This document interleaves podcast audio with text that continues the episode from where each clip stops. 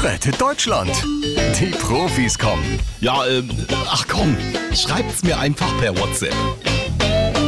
Na, ihr Versuchskaninchen? Heute schon irgendwo angeeckt?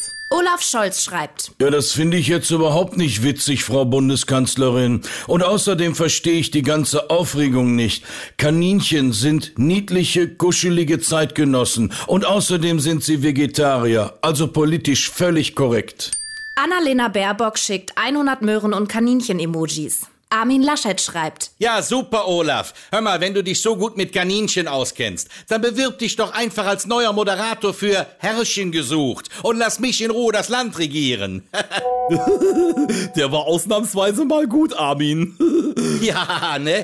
Und das werde ich jetzt ausbauen, Frau Merkel. Ich werde ab sofort bei jeder Wahlkampfveranstaltung Kaninchenwitze erzählen.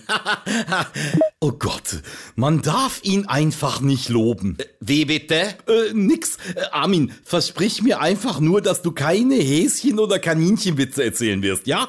Ja, aber warum? Lass es einfach. Hörst du? Keine Häschenwitze, keine Kaninchenwitze.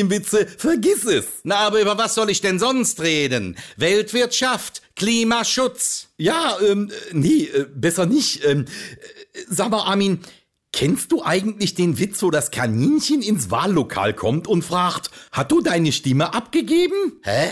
Ähm, sag mal ja. Ähm, ja? Na, dann musst du jetzt Zeichensprache machen. das ist ein Brüller, oder? Armin, den kannst du erzählen. Rettet Deutschland. Die Profis kommen.